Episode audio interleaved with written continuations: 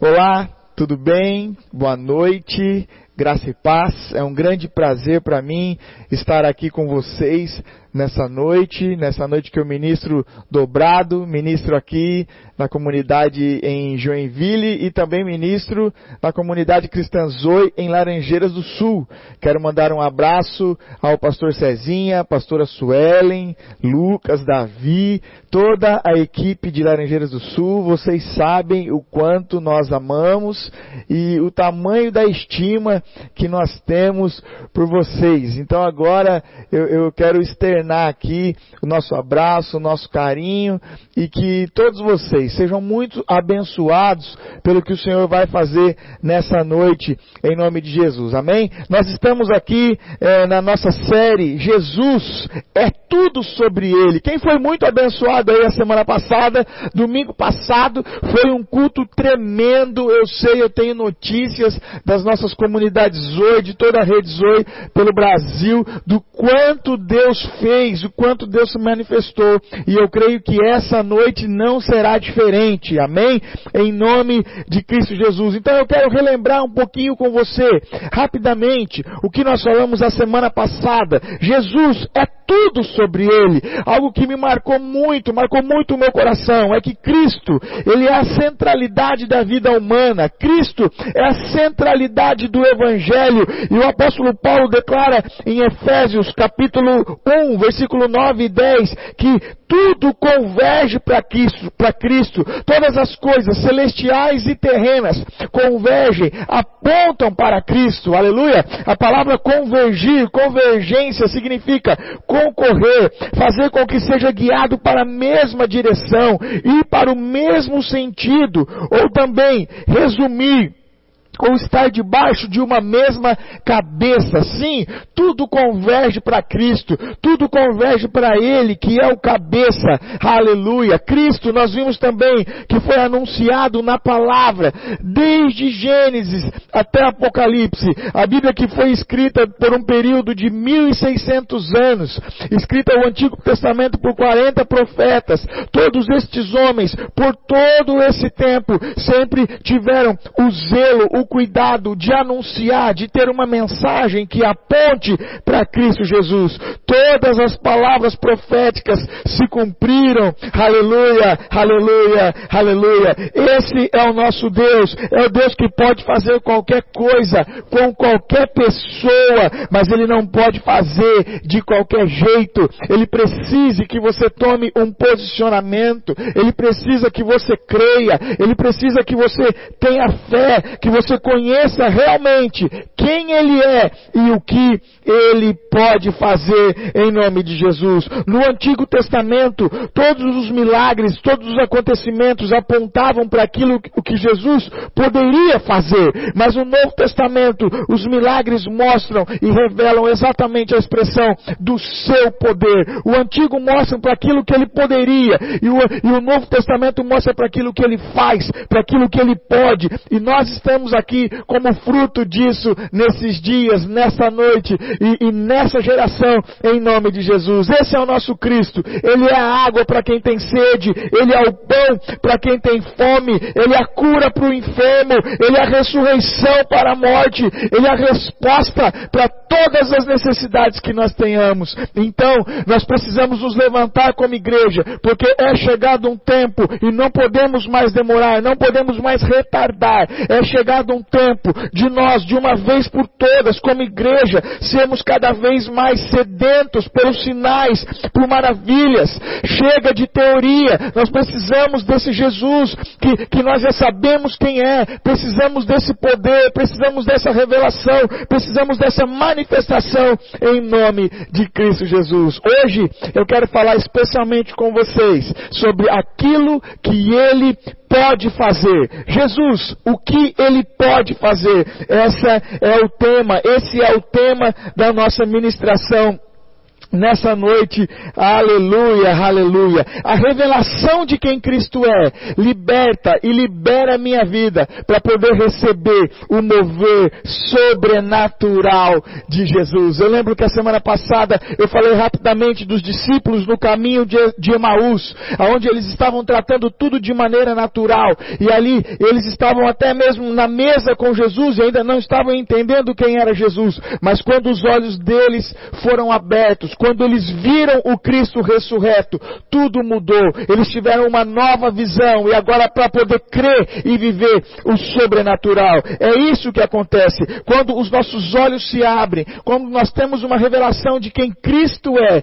nós podemos agora é, é, é viver experimentar e nos mover no sobrenatural em o nome de Cristo Jesus. Após a tempestade ter sido acalmada, quando os discípulos estavam naquele mar, eles fazem duas perguntas ao olhar para Jesus. Quem é este? E a segunda pergunta, quem é este que acalma o mar, que acalma a tempestade? Quem é este homem e o que este homem faz? Duas perguntas nascem ali naquele momento. Quem é ele e o que ele pode fazer? Nós necessitamos de ter clareza dessas duas questões nas nossas vidas. Quem é este e o que ele pode fazer? Você precisa descobrir, você precisa buscar essa revelação revelação de quem é este homem e do que ele pode fazer. Muitas pessoas estão querendo usufruir do poder de Jesus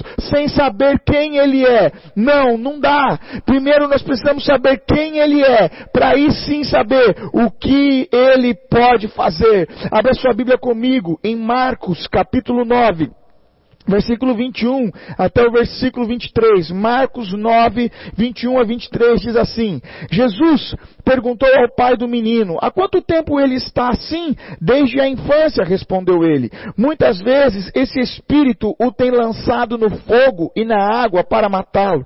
Mas, se podes fazer alguma coisa, tem compaixão de nós e ajuda-nos. Se podes, disse Jesus, tudo é possível aquele que crê. Note, esse pai está passando por um momento de grande dificuldade. O seu filho vem sendo atormentado por espíritos desde a infância, aonde ele quase chega à morte. E o pai então chega até Jesus e, e, e diz: Jesus, se você pode fazer alguma coisa, me ajude. E a resposta de Jesus é assim: se eu posso. Eu imagino Jesus dando uma risadinha de canto de boca. Se eu posso, ou seja, é claro que eu posso. A questão não é se eu posso, a questão é se você acredita. Jesus devolve para ele. A questão é essa: se você acredita, tudo é possível aquele que crê. O problema não é o que Jesus pode fazer. O problema é a nossa capacidade de crer. E a nossa capacidade de crer só pode ser expandida quando nós temos revelação de quem Ele é. Aquele pai ainda ainda não tinha uma revelação de quem Jesus era. Por isso, ele não tinha capacidade de crer.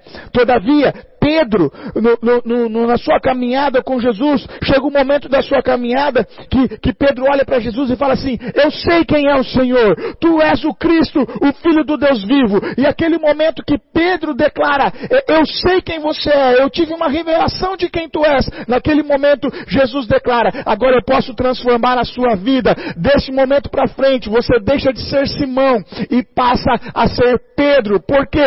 Porque a revelação do Cristo na vida vida de Pedro liberou um poder para transformar a sua vida. Quando você descobre, quando você tem uma revelação de quem Jesus é, ele pode agir na sua vida. O poder de Jesus para transformar a vida de Pedro estava guardado, estava apenas esperando Pedro ter uma revelação de Jesus. É isso que acontece. Nós buscamos a Jesus, temos uma revelação de quem ele é e o poder dele é liberado sobre nós. Isso também aconteceu com Jacó, quando Jacó está tendo uma briga intensa naquele vale de Jaboque, mas teve um momento que Jacó descobriu: opa, esse aqui é um anjo, eu estou lutando com uma divindade, eu entendo que esse anjo é o anjo de Deus. Quando Jacó tem uma revelação daquele que lutava com ele, A Bíblia diz que Jacó agarra o anjo e fala: Você não vai embora enquanto você não me abençoar. Por quê?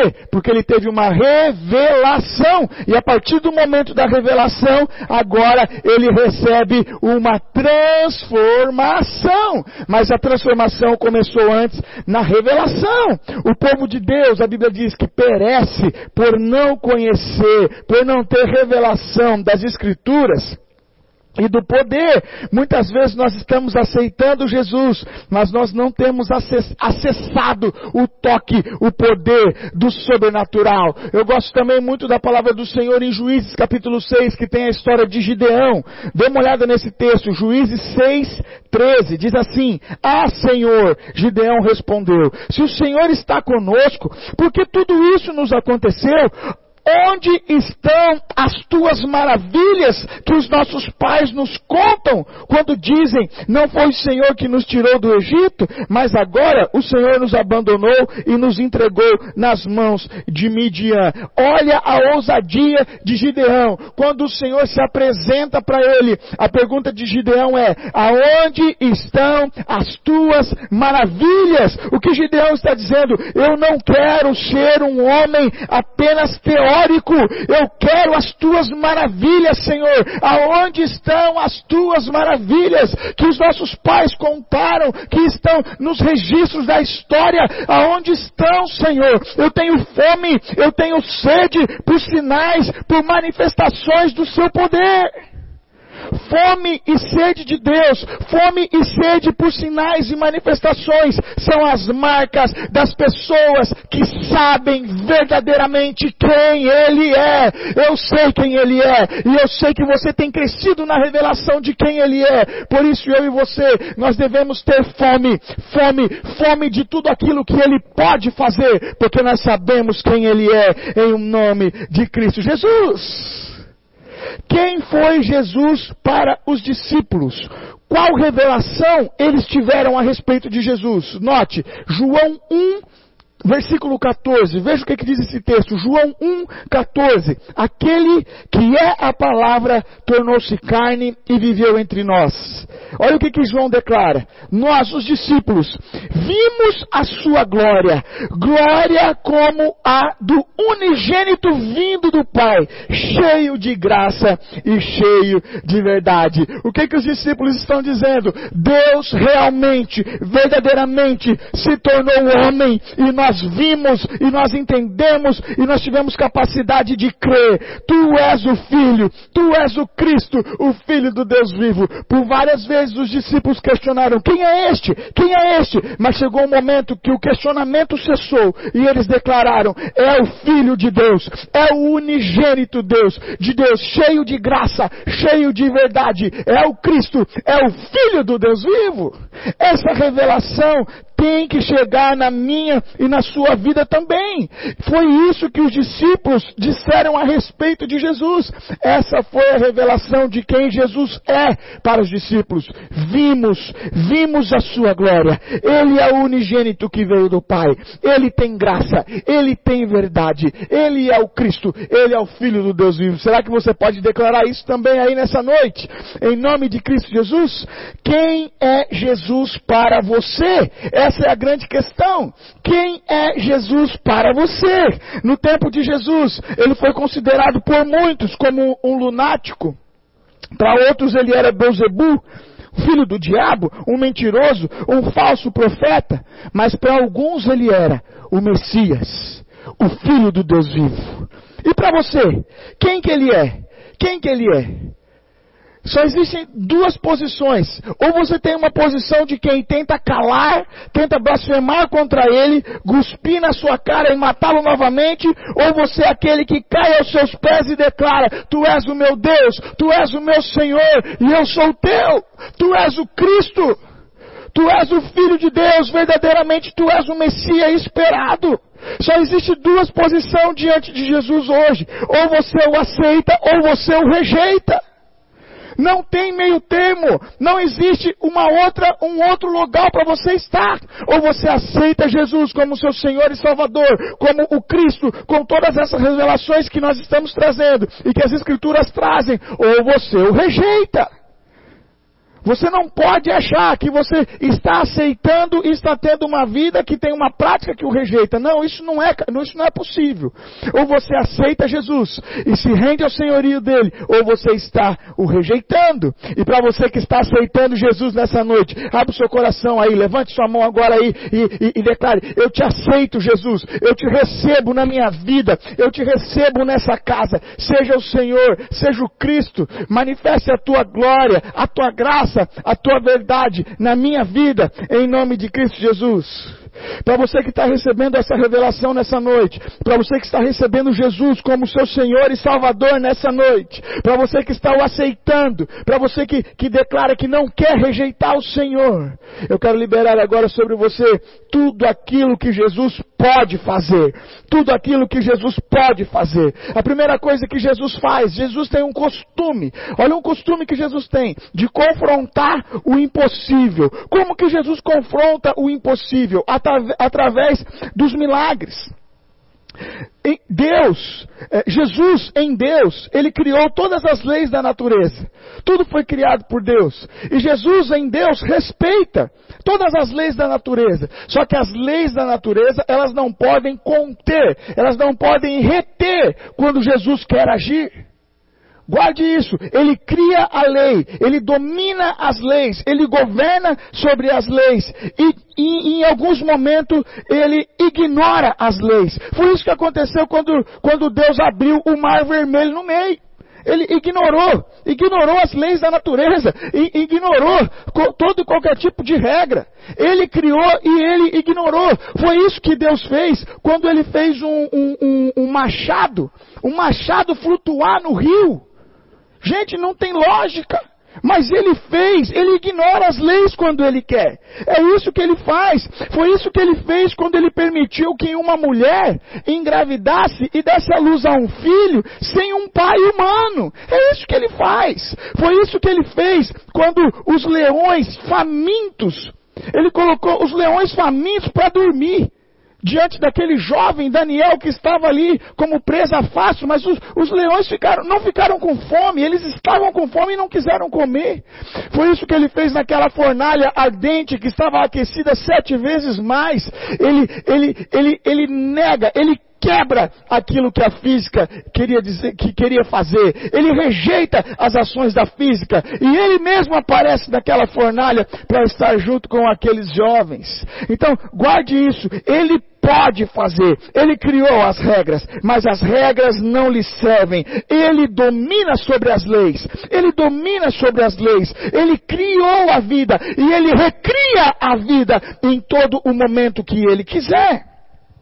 Abra sua Bíblia agora em Colossenses, capítulo 1, versículo 15 a 20. É um texto que eu gosto demais, eu amo, porque Paulo não andou pessoalmente com Jesus. Ele, ele teve alguns momentos com Jesus naquela visão que, que ele teve, onde a vida dele foi transformada. E só naquela visão, olha qual foi a compreensão de Paulo a respeito de Jesus. Colossenses 1, de 15 a 20. Ele é a imagem do Deus invisível, o primogênito sobre toda a criação, pois nele foram criadas todas as coisas nos céus e na terra, visíveis e invisíveis, sejam tronos, sejam soberanias, poderes ou autoridades. Todas as coisas foram criadas por Ele e para Ele. Ele é antes de todas as coisas e nele tudo subsiste. Ele é a cabeça do corpo, que é a igreja, é o princípio, é o primogênito dentre os mortos, para que em tudo tenha a supremacia, pois foi o agrado de Deus que nele habitasse toda a plenitude por meio que dele reconciliasse consigo todas as coisas, tanto as que estão na terra como as que estão no céu, estabelecendo a paz pelo seu sangue derramado na cruz. Tudo foi criado por ele e tudo foi criado para Ele. Olha a convergência. Eu estou lembrando aqui agora é, em Lucas, quando Jesus está nos ungindo, em Mateus também, ele diz: toda autoridade me foi dada aonde? No céu e na terra. Ide, portanto, em meu nome. Esse é o nosso Cristo. Nós precisamos dessa revelação. O Cristo que tem tudo no céu e na terra, criado por Ele e para Ele. Deixa isso explodir dentro de você. Peça ao Espírito Santo que, que abra os seus olhos, que descortine aí essa verdade na sua vida, em nome de Cristo Jesus. Não é apenas para a gente cantar porque dele por ele, é para a gente crer e vivenciar o porque dele por ele e para ele são todas as coisas. E ele virá, e ele dominará, e ele governará, ele influenciará, e ele agirá diante de todas as coisas. Jesus, ele tem poder sobre todas as situações, inclusive situações comuns, e isso em muitos momentos a gente esquece. A gente gosta muito de lembrar e de lidar com Jesus em momentos de dor, momentos de medo, momentos de grandes frustrações. Mas eu quero te mostrar que Jesus também tem poder para momentos triviais, momentos comuns da vida, como por exemplo no casamento em Caná, na Galiléia, em João capítulo 2. Era uma festa de casamento. E de repente acabou o vinho. Se Jesus não tivesse feito nada naquela festa, ninguém iria morrer. Não era uma situação de vida ou de morte, não era uma situação de destruição. Se Jesus não fizesse nada naquela, naquela festa, o máximo que aconteceria é que eles iriam embora é, é, um pouco antes da festa acabar, talvez ficariam tristes, chateados, mas Jesus se importa com situações triviais, Jesus se importa com situações comuns. E naquele momento Maria fala para os servos daquela festa: façam tudo o que ele mandar. Por quê? Porque Maria já sabia quem Jesus era, Maria já sabia que o filho dela era o, o filho de Deus, Maria já sabia quem Jesus era, portanto, Maria sabia o que ele podia fazer. Então Maria declara: façam tudo o que ele mandar. Guarde isso no seu coração. É uma festa normal, é um casamento normal. Nós não temos o nome dos noivos, nós não sabemos a família que eles eram. Era, era mais uma festa. Porém, para Jesus se tornou um momento especial. Guarde isso. Jesus tem, Jesus tem poder sobre os acontecimentos comuns da vida. Aquilo que para você talvez não faça muita diferença. Para Jesus pode fazer. Para Jesus pode fazer. Eu amo quando Jesus responde à oração dos meus filhos. Quando Jesus responde uma oração de uma criança. Quando Jesus é, é, responde uma oração lá do seu pensamento. Uma coisa que talvez você nem externou, nem veio para o seu caderno de oração, nem compartilhou num grupo de pedido de oração. Você só pensou e Jesus respondeu. Por quê? Porque Jesus se importa e ele tem poder para realizar também coisas comuns. Guarde isso no seu coração. Jesus tem poder sobre a distância. Em João capítulo 4, versículo 48, é, é, chega até Jesus o oficial do rei. E o oficial, oficial do rei está muito desesperado. Por quê? Porque o filho dele está morrendo. E ele grita ali com Jesus: Jesus, vem, vamos até a minha casa. E a casa desse oficial do rei era em outra cidade. E Jesus declara para aquele oficial assim: ó, você pode ir, o seu filho vai ficar bem. Você pode ir, o seu filho vai ficar vivo. Sabe o que aconteceu naquele momento? O oficial do rei acreditou. Você também precisa acreditar. Você precisa acreditar. E naquele momento o oficial do rei vai embora para sua casa. No outro dia ele chegou na sua casa e quando ele chega lá ele encontrou o menino muito bem. E ele pergunta então ali para os seus servos, em qual horário, qual foi o horário que o menino ficou bem? E eles respondem, ontem, uma hora da tarde. E ele então declara, foi o mesmo momento que Jesus falou comigo. Por quê? Porque Jesus tem poder sobre a distância. Ele age aqui, ele age aí e ele age em qualquer lugar desse globo terrestre, em nome de Jesus. Você precisa crer e conhecer o Jesus que tem poder sobre a distância. Para Jesus é tudo muito simples. Qual foi o, o, o, modelo de ação de Jesus? Eu falo, você acredita, o seu filho fica vivo. É muito simples. Não teve louvor, não teve adoração, não teve vigília, não teve tenda. A gente ama tudo isso. Mas o, o jeito, a forma de Jesus agir é muito simples. Eu falo, você acredita, o seu filho fica vivo. Em nome de Jesus, o nosso Deus tem poder sobre a distância. E guarde uma coisa no seu coração: aquele oficial do rei, ele fazia parte dos saduceus. Era uma linha é, de judaísmo muito filosófica. Eles não tinham essa questão da fé, a questão de crer no sobrenatural. Mas naquele momento, esse pai, oficial do rei, saduceu, ele, ele deixa de lado o oficial do rei e o saduceu para ser o quê? Para ser um pai vulnerável, para ser um pai que depende depende de uma intervenção, para ser um pai fragilizado, esperando uma intervenção sobrenatural para que o seu filho não morra. Tudo que Deus precisa de você é isso, é que você venha para a presença dele, se proste na presença dele, deixe a sua história, deixe o, seu conhecimento, deixe tudo aquilo que você aprendeu e, e, e se permita ser tocado por Deus, permita Deus responder a sua oração. É na sua fraqueza, é na sua fragilidade que o Senhor pode revelar toda a força dele.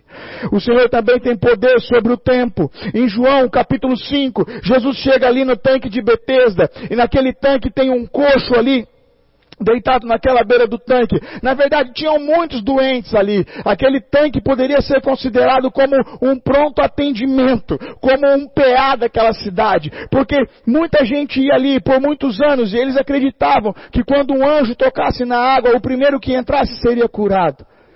E Jesus pergunta para aquele coxo: Você quer ser curado?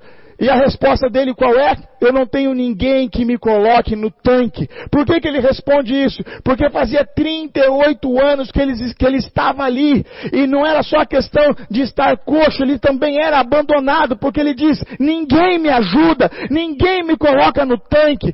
Note uma coisa que acontece nessa história. Por isso que eu digo que ele é o Senhor, ele domina sobre o tempo. 38 anos, tudo estava atrofiado na vida daquele homem. As pernas, os ossos, os músculos, o, o sistema é, é, é, é, de, que, que faz caminhar a, a sua mente, estava tudo, tudo cimentado, tudo embrutecido. Mas Jesus, Ele é o Senhor do tempo. Não importa que faz 38 anos. Eu vou mudar sua mente. Eu vou renovar sua mente. Eu vou renovar o seu osso. Eu vou renovar a sua musculatura. Você vai crer. Você vai se colocar em pé. Você vai andar em nome de Jesus. Sabe o que acontece? Quando a gente fica muito tempo sofrendo numa mesma dor, a gente passa, a, a, gente fica cauterizado. A gente acredita mais nessa dor do que na esperança de vencer essa dor. Era isso que estava acontecendo com este homem. Muito tempo sofrendo a mesma dor. Ele estava cauterizado naquela dor. Ele se tornou aquela dor. Ele se tornou aquele problema. Ele já não dividia mais. E Jesus diz: Eu sou o Senhor do tempo. Não importa que faz 38 anos. Não importa que a sua dor está cimentada, está embrutecida. Eu vim te curar. Eu vim te libertar. Porque eu sou o Senhor do tempo. Agora, fique em pé, pega a sua maca e vá embora. E imediatamente isso aconteceu com aquele homem. Jesus também é o Senhor, Jesus também tem poder sobre toda insuficiência e sobre toda escassez. Em João capítulo 6, Jesus tira os discípulos para ter uma conversa com eles, é, numa região montanhosa, e a Bíblia diz que de repente muitas pessoas começam a chegar, e de repente cinco mil homens, fora mulheres e crianças, estavam ali com eles. E os discípulos declaram: Jesus, nós precisamos mandar esse povo embora, agora não dá, precisamos da comida. Um dos discípulos chega para Jesus e fala assim: ó, nós temos 200 denários, eu fiz os cálculos e isso não vai dar para alimentar esse povo, o que, que nós vamos fazer? Toda equipe sempre tem um pessimista, toda equipe tem alguém que faz a estatística, toda equipe tem alguém que pega o celular na mão e começa a calcular. E Jesus fala: o que? Não é, não é suficiente, não é suficiente, então tá bom, deixa que eu vou fazer alguma coisa. Jesus pergunta: veja aí o que nós temos. E de repente eles chegam, André volta e diz assim: mestre, tem um rapaz que trouxe uma singela oferta, cinco pães e dois peixes. E Jesus declara: isso já é suficiente. E naquela noite, Jesus passou passou horas e horas e horas multiplicando aqueles pães, multiplicando aqueles peixes. Qual é a lição que nós tiramos disso? Que o nosso maior desafio nunca será suprido pela nossa oferta. A nossa oferta nunca será suficiente, mas a nossa oferta insuficiente aos pés de Jesus se torna um fator de multiplicação. Aquilo que eu adiciono aos pés de Jesus, Ele multiplica. O meu e o seu papel é simplesmente ofertar. E o papel de Jesus, o poder de Jesus, é o papel, é o poder de multiplicar. Porque Ele tem poder sobre a escassez, Ele tem poder sobre toda e qualquer insuficiência. Em nome de Jesus. Simplesmente abra o seu coração. Porque essa é a matemática de Jesus. Enquanto você adiciona, Ele multiplica. Enquanto você adiciona, Ele multiplica. Diga glória a Deus. Ele tem poder sobre toda a natureza. Em Marcos capítulo 6, o mar estava bravo, as ondas estavam, estavam é, a ponto de engolir aquele barco e ele vem andando sobre as águas. E depois que ele anda sobre aquele mar, ele acalma o vento e ele, e ele repreende a fúria do mar apenas com uma palavra a tempestade se acalma. Por quê? Porque ele tem poder sobre a natureza. Ele mesmo criou todas as coisas no céu e na terra, convergem para ele. Ele domina, ele tem poder sobre o tempo, ele tem poder sobre a natureza. Ele também tem poder sobre a morte. Em João capítulo 11, o seu amigo Lázaro está morto.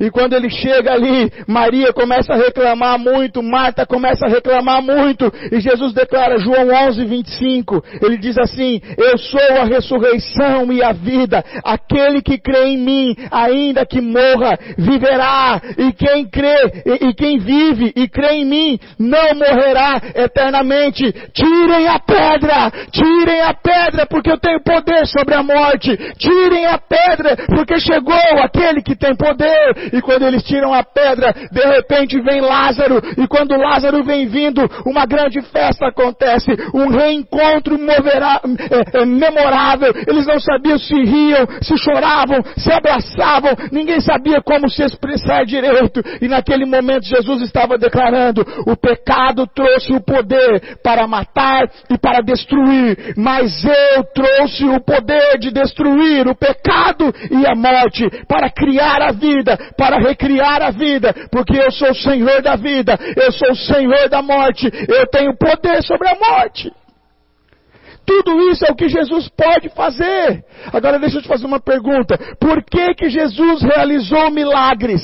Por que que Jesus realizou milagres? A resposta está em João, capítulo 20, versículo 30 e 31. Diz assim, João 20, 30 e 31. Jesus realizou na presença dos seus discípulos muitos outros sinais miraculosos que não estão registrados nesse livro, mas estes foram escritos para que vocês creiam que Jesus é o Cristo o Filho de Deus, e crendo, tenham vida em seu nome. Por que, que Jesus realizou milagres? Para que nós pudéssemos crer, para que nós pudéssemos crer, e hoje, para que nós pudéssemos ser canais de milagres também.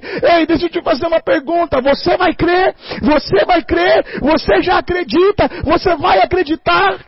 Em nome de Jesus, você vai receber milagres e você será um canal de milagres. Você precisa crer, você precisa crer.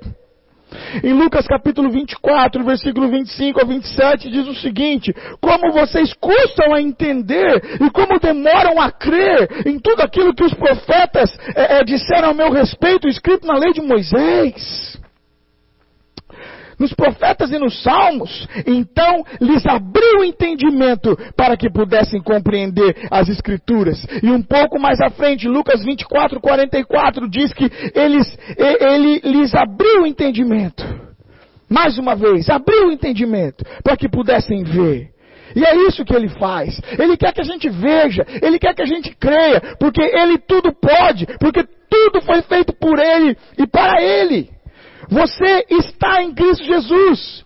Você nasceu de novo, você é uma nova criatura. A palavra do Senhor declara em 2 Coríntios 1, 20 e 21, pois quantas forem as promessas feitas por Deus, tantas tem em Cristo o sim. Por isso, por meio dele, o Amém é pronunciado para nós, para a glória de Deus. Ora, é Deus que faz que nós e vocês permaneçamos firmes, mas Cristo. Uh, calma aí, me perdi, gente permanecemos firmes em Cristo. Foi para isso que ele nos ungiu. Colossenses 3,11 diz: Aqui não pode haver mais grego nem judeus, circuncisão ou incircuncisão, baro, bárbaro, cita, escravo, livre, mas Cristo é tudo e Cristo está em todos. Aleluias, aleluias, aleluias. Glória a Deus, glória a Deus. Esse é o nosso Deus, esse é o nosso Cristo, esse é o nosso Cristo, aquele que é é, que era e que sempre será, aquele que, que foi revelado em toda a Escritura e aquele que pode fazer muito mais do que nós pedimos, muito mais do que nós imaginamos, muito mais do que nós pensamos. Aleluia, aleluia, aleluia. Cristo é o sim, Cristo é o amém. E todas as promessas que você recebeu serão manifestas, serão realizadas quando você estiver em Cristo. Ele nos ungiu, nós estamos nele e nele haverá cumprimento de todas as promessas. Nele não há acepção de pessoas, nele não há separação de pessoas, porque Cristo é tudo e Cristo está em todos. Cristo está em você, Cristo está na sua casa. Agora eu quero te pedir, coloque Cristo no seu propósito, coloque Cristo no seu plano, faça o seu sonho convergir para Cristo, porque todas as coisas no céu e na terra convergem para Ele. Em nome de Jesus, que a sabedoria do alto venha sobre você e que você faça isso, colabore, faça tudo convergir para Cristo e você viverá dias de prosperidade ao qual você nunca experimentou em nome de Cristo Jesus. Aleluia. Feche os seus olhos agora. Em nome de Jesus, se você puder, coloque a sua mão sobre o seu coração. E eu quero orar com você. Espírito Santo de Deus. Nós agora abrimos o nosso coração para ti. Obrigado por quem tu és. Obrigado pela tua palavra. Obrigado por tudo que o Senhor está liberando agora em nós e nas nossas casas. Em nome de Cristo Jesus. Eu quero pedir em primeiro lugar que o Espírito Santo traga nova revelação, maior revelação. Assim como Paulo diz em, em Hebreus capítulo 6, versículo 1, que nós possamos crescer, deixar de lado aquilo que, que aprendemos aprendemos, aquilo que, que, que aprendemos ainda como criança, e que possamos avançar em maturidade no conhecimento do Cristo. Eu quero pedir agora uma unção do alto, para que nós avancemos no conhecimento do Cristo, em nome de Cristo Jesus. Se você está me acompanhando nessa hora, e você ainda não tem certeza de que você entregou a sua vida para Jesus, eu quero fazer esse desafio para você agora. Coloque a mão sobre o seu coração. Feche os seus olhos aí na sua casa agora e diga: Senhor Jesus, eu abro o meu coração para ti. Eu sei que tu és o Cristo, o Filho do Deus vivo. E eu agora humildemente te peço: venha ser o meu Senhor, venha governar sobre a minha vida, venha dominar sobre a minha vida. Eu clamo que você faça tudo da minha vida convergir para a tua vida. Eu me entrego eu me rendo e eu clamo. Seja o meu Senhor, seja o meu Salvador. Essa é a minha oração em o nome de Cristo Jesus. Aleluia, aleluia, aleluias, aleluias. Eu quero pedir que você agora levante as suas mãos aí, levante as suas mãos aí, em nome de Jesus. Nós vamos começar agora a tocar uma canção. O ministério agora vai, vai começar a ministrar aqui na presença do Senhor. E enquanto nós cantamos essa canção, continue em adoração, continue deixando o Senhor se mover na sua vida agora, em o nome de Cristo Jesus. Aleluia. Aleluia.